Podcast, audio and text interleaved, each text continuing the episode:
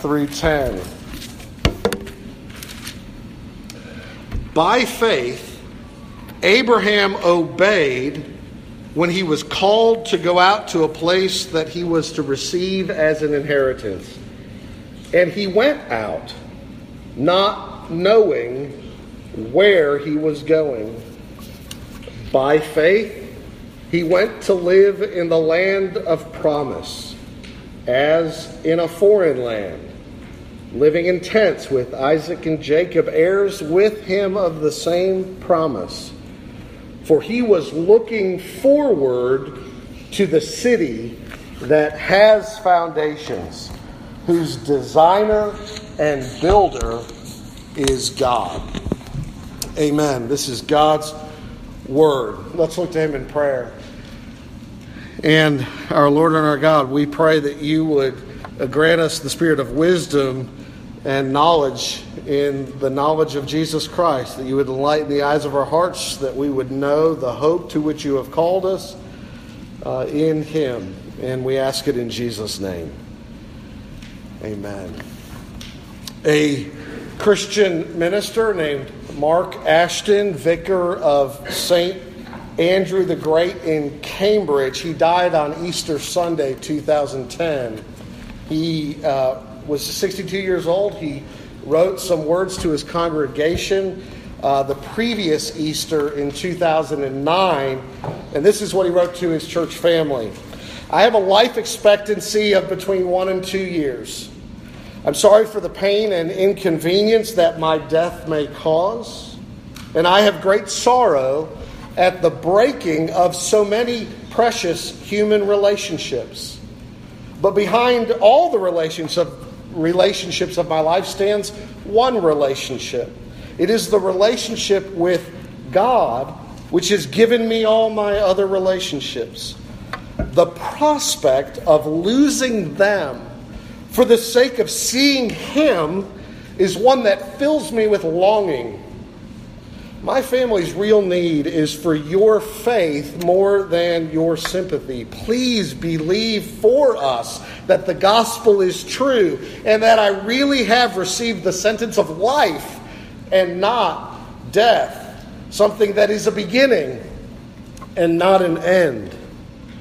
How did he face the prospect of death? He was fixing his eyes on Jesus, on a greater hope than what this world offers. This is how we are to, called to live. This is the life that Abraham lived by faith. And so I want you to think about this faith and the faith of Abraham here from the passage, and I want to do it in three parts. Verse 8, I want you to see that he left. By faith, he left. Verse 9, by faith, how he lived. And verse 10, by faith, what he longed for. Verse 8, he left look at the words again. By faith, Abraham obeyed when he was called to go out to a place that he was to receive as an inheritance. And he went out, not knowing where he was going. By faith, he went. By faith, he obeyed. And the historical context here is, as you may recall, even from our study lately in Genesis chapter 12, Genesis 12, verses 1 to 4. There, uh, the Lord spoke to Abraham, saying, Go from your country and your kindred and your father's house to the land that I will show you. And then in verses 2 and 3, he gives him all these great and precious and amazing promises. And at verse 4 in Genesis 12, it says, So Abram went as the Lord had told him. The Lord said, I want you to go I want you to leave what represents security for you. I want you to leave your country. I want you to leave your kindred. I want you to leave your home, your family. And he didn't really know where he was going to go when he left, but he obeyed and he went. Now, you remember that before God called Abram, he lived in a place called Ur of the Chaldees in ancient Mesopotamia, somewhere today near where Iraq and eastern Syria are. It was a very culturally advanced community of its own day between the Tigris and the Euphrates River. This is where he went from. Abraham there was a pagan in a pagan city descended from a line of idolaters. And he was a rich man. Based on excavations of archaeological sites from that period, it is very likely, I mean, where he came from, these are not poor nomads. He likely lived in a double story house with a lobby, courtyard, kitchens, bathroom, bedrooms, and reception rooms. He lived in a culture where there was trade, literature, mathematics, and astronomy highly developed, so that when God called him to leave his family and his culture, he called him to leave something that was very precious to him. It was a big call. And notice that it wasn't his idea. He didn't call himself to go to Canaan. He wasn't following his own dream or ambition. He was following God's call. God's call was primary, his obedience was a response, and that's the emphasis of the writer. That saving faith is accompanied by obedience to God's command. It believes God's promises and it obeys God's command. That's what true faith, saving faith does. We are saved by faith alone, but saving faith is never alone, as others have put it. By its very nature, it results in obedience. He wasn't saved by his obedience. Genesis 15, he believed and he was declared righteous. He was an idolater when God found him, and then God graced him and brought him, and obedience then flowed like, as Calvin says, water from a fountain. Or as A.W. Pink says, obedience is faith's daughter. Now, the writer here, I think, is showing you parts of his obedience here. It was both demanding and it was undetailed, that which to which he was called. Uh, it was demanding. In, in principle, this call is the same principle Jesus puts on his disciples. Now, he uses different language and in a different context, but Jesus says this in Matthew chapter 10, verses 37 to 38. He says, Whoever loves father or mother more than me is not worthy of me. And whoever loves son or daughter more than me is not worthy of me. And whoever does not take his cross and follow me is not worthy of me. In other words, Jesus demands our supreme affections that's what he said to Abraham I want you to leave everything and go where I tell you to go. P.T. Forsyth was right when he said the first duty of every soul is to find not its freedom, but its master. Who tells you what to do? Saving faith says to Jesus, I will go where you want me to go. I will be what you want me to be. I will do what you want me to do. Help me, Lord. Jesus, here, when he speaks of, of, of uh, not loving father and mother uh, more than him, he's, he's not calling us to despise our families in any way. The Bible commands us to honor our parents, to love our families. Don't misunderstand. But he did mean that if our closest loved ones stand between us and him, our choice is clear. We must follow him. We must love him above all others. Sometimes, sometimes even in Christian homes where the gospel is believed, we face uh, kids face the kind of subtle pressure or even direct pressure from parents not to follow Christ fully. Sometimes, very well meaning and intentioned parents put uh, undue pressure on their children because parents want to live near their kids and they want to live near their grandkids, usually. And and sometimes, uh, sometimes as children of parents, we have to follow where the Lord leads us, and that doesn't necessarily mean uh, living close to home. God spoke to Abraham, and Abraham listened. God promised, and Abraham believed. And God commanded, and he obeyed. And so he went out. Now, it was a demanding call, but notice it was lacking in detail. God didn't tell him where he was going to go when he called out. Not exactly. He didn't know where he was going to go. And that may be true likewise of you as a son or daughter of Abraham. You call upon Jesus for salvation, you submit yourself to his lordship. You have no idea when you start that journey of faith where he's going to take you in life. Some of you never imagined you would ever fly over or drive through the great state of Arkansas, and yet here you are. Some of you never imagined you'd be at a Redeemer Presbyterian church, whatever that means, and you don't have to be Presbyterian to be at Redeemer. We're glad that you're here, whether you are or you're not. But you understand that the, the journey is, is so open ended. It's, it's so uncertain. You don't know what the Lord's going to do with you in the future. Corrie ten Boom says, never be afraid to trust an unknown future to a known God. I want to pause here. I was listening to Alistair Begg preach on this text, and uh, he mentioned uh, different missionaries, but, but uh, there's a. I want to make two applications. One from Alistair Begg that he made to those who think they might want to pursue ministry, feel called by God to go in service of Him in ways that maybe it's somewhat parallel to Abraham. And I don't want to make an application to every one of us. Uh, it, it could be that some of you hope to be the next Mirabella family that went to Japan, or the Tigrine family that went to Turkey, or you have uh, hopes and dreams that one day you can be the, the one who brings the gospel to Cuba or to China, or you want to be the next preacher. And uh, for some of you, uh, your daily routine has made you simply tired of, of uh, life and you want to do something more uh, for God. And it's not wrong to want to do something more for God, but what I would want to say is this we'd love to talk to you and pray with you about that.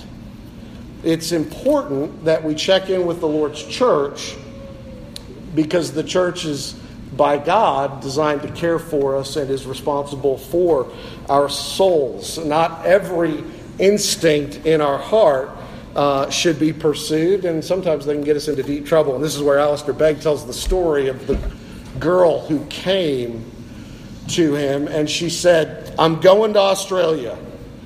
And, he's, and, he, and he said to her, When are you going? And she said, I don't know. Why are you going? She said, Because God told me to. How did He tell you? He said. She said, I just have a feeling in my stomach. Well, okay, he said. What did you have for dinner?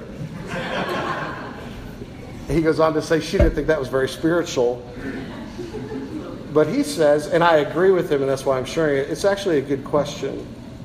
Because we don't make dramatic moves in our lives because of something going on you know, behind our solar plexus or uh, because we have some glandular condition or because of the burrito we ate. Abraham's move, leaving all that behind, was preceded by the very clear and direct call of God to him, a clear revelation from God of the unfolding purposes of God, and, and this was clearly the will of God for him. And uh, we, fortunately, are not in the position of Abraham. Abraham didn't have a church. He wasn't raised in a community of faith. He's the head of the household, so to speak. God, in the economy of the local church, however, um, has given us more than Abraham had. He's, he's put us in a place where we have shepherds who can help us, we have friends who can love us, others who can help affirm our calling uh, before we sort of get on a flight and just go. As my old pastor would say, some of you heard him say it many times, about some ministers, they weren't called, they just went. And uh, we don't want to do that. Abraham was called, and so he went. And I'm simply saying the church can help us figure out whether we're called and if we should go. That way, we have the confirmation of what we feel internally through the external uh, means that God has given us in the body of Christ. And so that's if, if you're thinking about full time vocational ministry, I'd love to talk with you and pray with you and think about those things with you, as I know our elders would and your friends here in the church would. But for all of us, remember Abraham's example of faith is for all of us, and not just for those who are what we might think of as uh, unique. Uh, and Hebrews 11 uh, here uh, is not calling uh, all of us to follow in his footsteps in the sense of that we're not called to go to Israel and, and start a settlement. We, we're not being called to leave our own land and never live in a house but wander in uh, Israel in the Middle East. Just as we said in verse 7, Noah was called to build an ark, but, but having faith like Noah doesn't mean we're called to build an ark. We are, however, like Noah, to be warned and receive the warning of God's judgment as well as embrace what God has provided for deliverance. So, likewise, with Abraham, we are called, all of us, to obey God's revealed will. What is that? Jesus said, If you love me, you will keep my commandments. In other words, do what I tell you to do. Do what I've revealed to you to do. And we could go lots of places for what that will is. We could go right to the Ten Commandments, which is a 10 point summary of the revealed will of God to you for how you should love God and love others. We could go to Ephesians chapter 4, 5, and 6. We don't have to go to Zimbabwe to love and obey Jesus. Ephesians 4. In a nutshell, live a life worthy of the calling that you have received, Paul says bear with one another in love, no longer walk as the Gentiles do in the futility of their minds. And he goes on to talk about the Ten Commandments, and he says, you, basically, you need to learn to love what God loves and hate what God hates. Love righteousness and hate wickedness. In chapter 5, he says, Be imitators of God as dearly loved children. Walk in love, he says. And then he says, Walk in the light. And then he says, Be filled with the Spirit. And then he goes on to talk about our relationships. What does it mean to have saving faith in Jesus? It is to obey him about his revealed will. What does that look like relationally? In Ephesians 5, he says, Wives, submit to your own husbands, not just anybody, but submit to your own husbands as unto the Lord. Husbands, love your wives as Christ loved the church and gave himself up for. Chapter 6, children, what should you do? Obey your parents in the Lord. Fathers, what should you do? Do not provoke your children to anger, but bring them up in the discipline and nurture of the Lord. How should you fight the spiritual battle? Your war on this world is not against flesh and blood. People are not your enemy. But be strong in the Lord and in the strength of his might, and put on the whole armor of God so that you may be able to stand against the schemes of the devil. And we could go on. The point is this you and I have so much more clear revelation of the will of God for us than Abraham had. He had very little, but some precious promises and a command to go, and he obeyed because that's what saving faith does. So, saving faith in us is to be productive of obedience to the revealed will of God as well. So, that's the first point. It's the longest one. He obeyed, he left. Second point how did he live? He didn't get too settled down on earth. Notice verse 9. By faith, he went to live in the land of promise as in a foreign land, living in tents with Isaac and Jacob, heirs with him of the same promise. This is, interestingly enough, the only verse in the Bible that refers to Canaan as the promised land. The irony is, Abraham, the heir to the promised land, never owned a single foot of it until at the very end he had to buy, paying full purchase price, a plot of land to bury his beloved wife Sarah. That's all he ever owned. The writer here mentions Isaac and Jacob. They had this promise that they were going to live in the land of Canaan, and yet it remained in the Canaanites' hands their entire lives. They kept on living in tents, decade after decade. They never owned land in the promised land. It was a kind of unexciting and impermanent life in a lot of ways. Let me point you to these things. I mean, imagine decade after decade after decade of being a foreigner where you don't even own the ground under your feet and you live in a tent. What would that life be like? A lot of believing life lived for months and years and day after day in a very ordinary, what we would consider a rough kind of ordinary life. Uh, not very exceptional, not a lot of miracles. God didn't come and speak to him every day of the week. How do you live in a tent? By faith. What would you do? You set up a tent when you get to a new place. You cook meals, you gather firewood, you perform veterinary service on the animals that you own, you raise families, you bury parents, you watch your teeth decay, and you feel arthritis set in as you grow old. Regular stuff, year after year, day after day. Wear and tear over time can make your hope grow dim. Of just going on in faith, but not seeing, not seeing what has been promised to you which is how he lived. Can you stand that kind of life? Can you live that way before God? Can you take that kind of Christian experience if that's what God gives to you in your life? And uh, frankly, I think a lot of us have trouble with that because I mean, we live in an entertainment culture where we expect to be able to turn on some device and be instantly gratified, instantly tickled, instantly entertained, where, where we can see things or experience things that are extraordinary or unique or amazing or exotic, exciting. And when the church embraces that kind of culture, it's always dangerous that thinking, as so often in the American church does, that what we really need is to entertain people.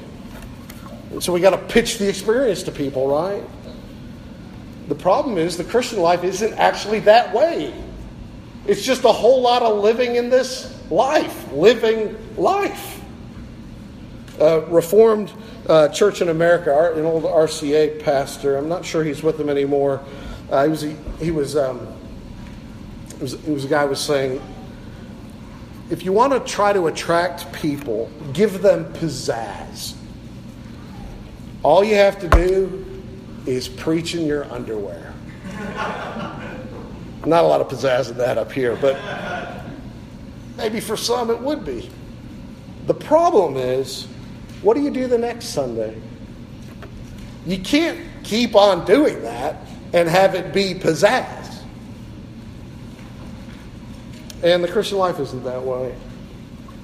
And so with. Um, with us, I think there's always a temptation um, to feel like, um, well, sometimes we think, uh, well, let me put it this way. Our big problem is not that we're going to die in our sleep and not wake up tomorrow. Our big problem is that for most of us, we're going to wake up tomorrow.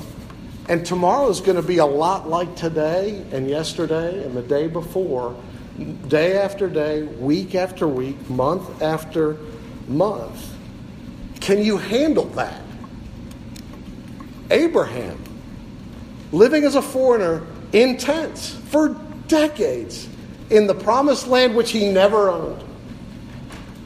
He lived as a nomad. So there's a kind of ordinariness, and yet a, there was this impermanence to it, of course. He lived in a tent.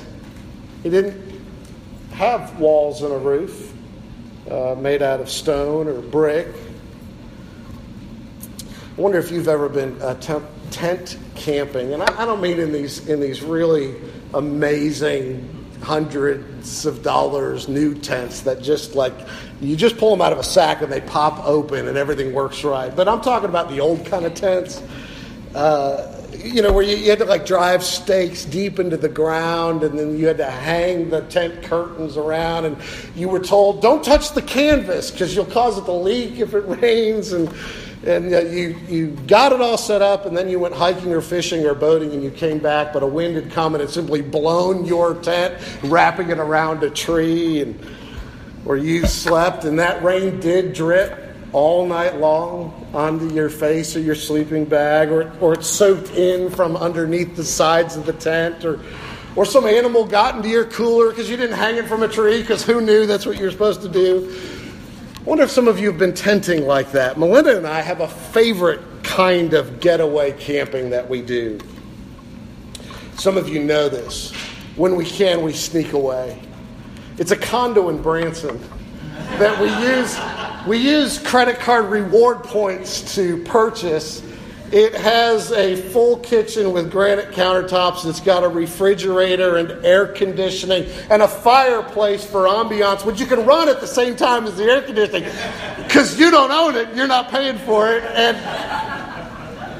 and it's got a king size pillow top mattress and it looks out over that lake there. And it's got a it's got a coffee pot that I grind beans for. And I mean, it's just all the comforts of home in, in some ways nicer than home, right? I mean, there's maid service and everything else. That's, that's our kind of tent camping. Uh, but Abraham didn't have anything like that. Not where he lived, not for the rest of his life. And Abraham reminds us that this world is not our home. We are just passing through. We don't belong here. And so we shouldn't get too settled down here. Must we then live in tents? Do we have to be homeless? Do we always have to rent and never own property? No. I mean, yes, Jesus himself had no place to lay his head. But Jesus was also often in the home of his friends, Lazarus, Mary, and Martha, and other friends as well. It's not the walls and the roof, it's how attached to them you are. Mark Ashton, that pastor I died who died on Easter Sunday, uh, as he died, he murmured two words he said, Soon home. Abraham, like that pastor, looked ahead to the home that God had provided for him. And so we should live loose to the things of this world. It's part of being a pilgrim who doesn't really belong here. Our citizenship is in heaven not in the kingdoms of this world. Jeremiah Burroughs says this a little in the world will content a Christian for his passage, but all the world and 10,000 times more will not content a Christian for his portion. We're looking for a whole lot more than what we can get here. And so I ask you, is your heart too attached to this world and the stuff in it.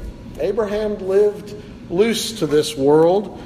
How did he go on living as a foreigner and intense? Verse 10 For he was looking forward to the city that has foundation, whose designer and builder is God. This is our last point. By faith, Abraham not only left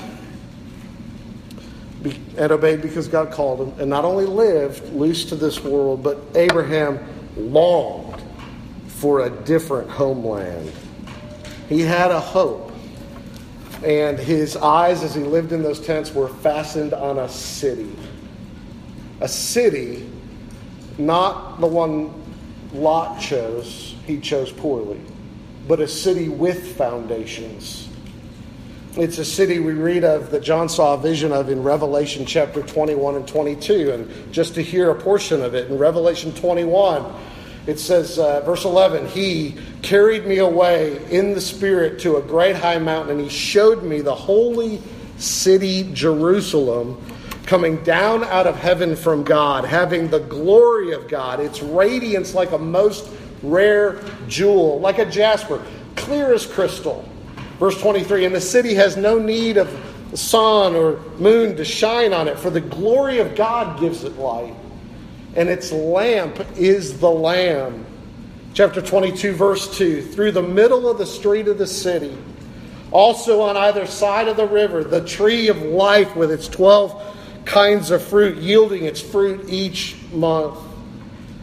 The leaves of the tree were for the healing of the nations. No longer will there be anything accursed, but the throne of God and of the Lamb will be in it, and his servants will worship him. They will see his face, and his name will be on their foreheads.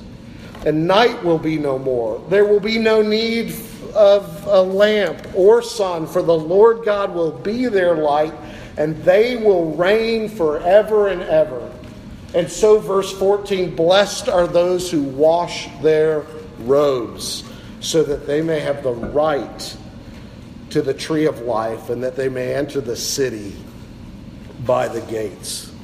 Abraham looked forward to that city that has foundations, whose designer, architect, builder is God Himself. The land was never the full or final realization of the promise, and it was never intended to be. It was only an earthly picture of a heavenly promise, an eternal city. And we will live there face to face. And so you can see why this would be such an encouragement to the first hearers.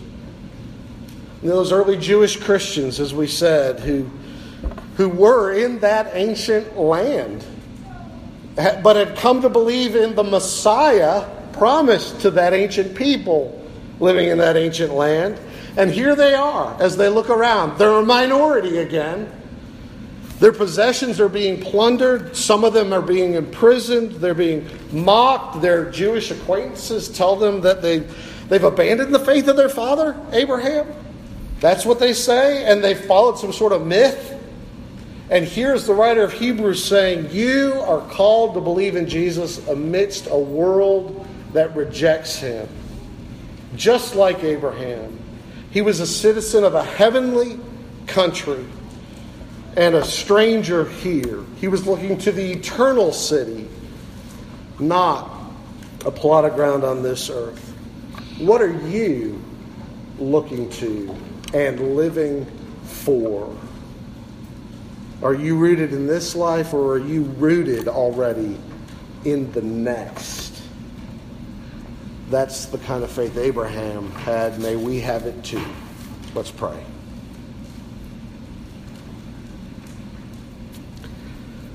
Our Father in heaven, we give you thanks uh, that this world is not all there is, that there is life with you where there is joy and pleasure forevermore at your right hand, where we uh, walk streets of gold, uh, in a resurrected body and a soul made perfect in righteousness, in days unending, in a permanent place of joy.